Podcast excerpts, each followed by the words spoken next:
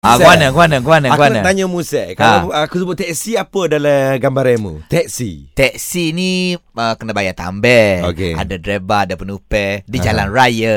Ya kali Ah. ni tidak Sel Wow. ha, Kita mau perkenalkan Teksi terbang Ha? Teksi terbang? Ya, yang Lagu mana, akan Ji? mengangkut uh, jemaah haji yang bakal hmm. diperkenalkan di lapangan terbang antarabangsa King Abdul Aziz di Jeddah, ha, di Mekah, sahabat-sahabat. Ya. Wih. Yo. Eh, tapi kalau misalnya terbang, Aha. terbang orang ambil dia ada mesti ada tempat lapangan-lapangan dia lagi. Yo. eh. Wah, canggih je. Kalau Ya. ni teksi ni dia lebih kurang macam drone, mubah ke tak? Ah. Ha, dia teksi nak pergi mari mari ti- tidaklah apa jan di jalan raya di Mekah tu. Okey. Ah. Boleh buat kamera. Ha? Memang. Ya, ya macam drone eh. Ah. Sini nak pergi mana-mana. Ada je daripada Kubah Kriya sampai kau Bukit Jali. Eh tak lapar saya. Tak lapar. Aku berkira sampai jelawak je. Baterai habis. Tapi cerita ni memang. Gegar, gegar, gegar. Gegar ni gegar.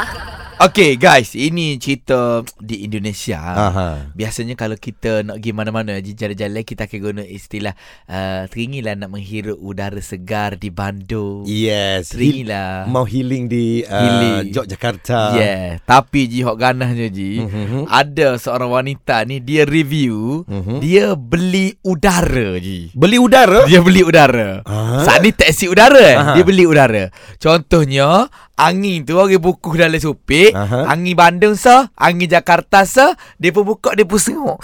Hmm, macam ni segarnya Oh. angin Bandung. Hmm, macam ni angin Jakarta. Wah. Ah, belik dah orang. Oh, harga. Gegar-gegar gek. Awak ni memang goget. ya, gogek ni. Tak ada Tak pun. deh. Siapa ke udara ke jual? Ya, clickbait kuning tak tahannya.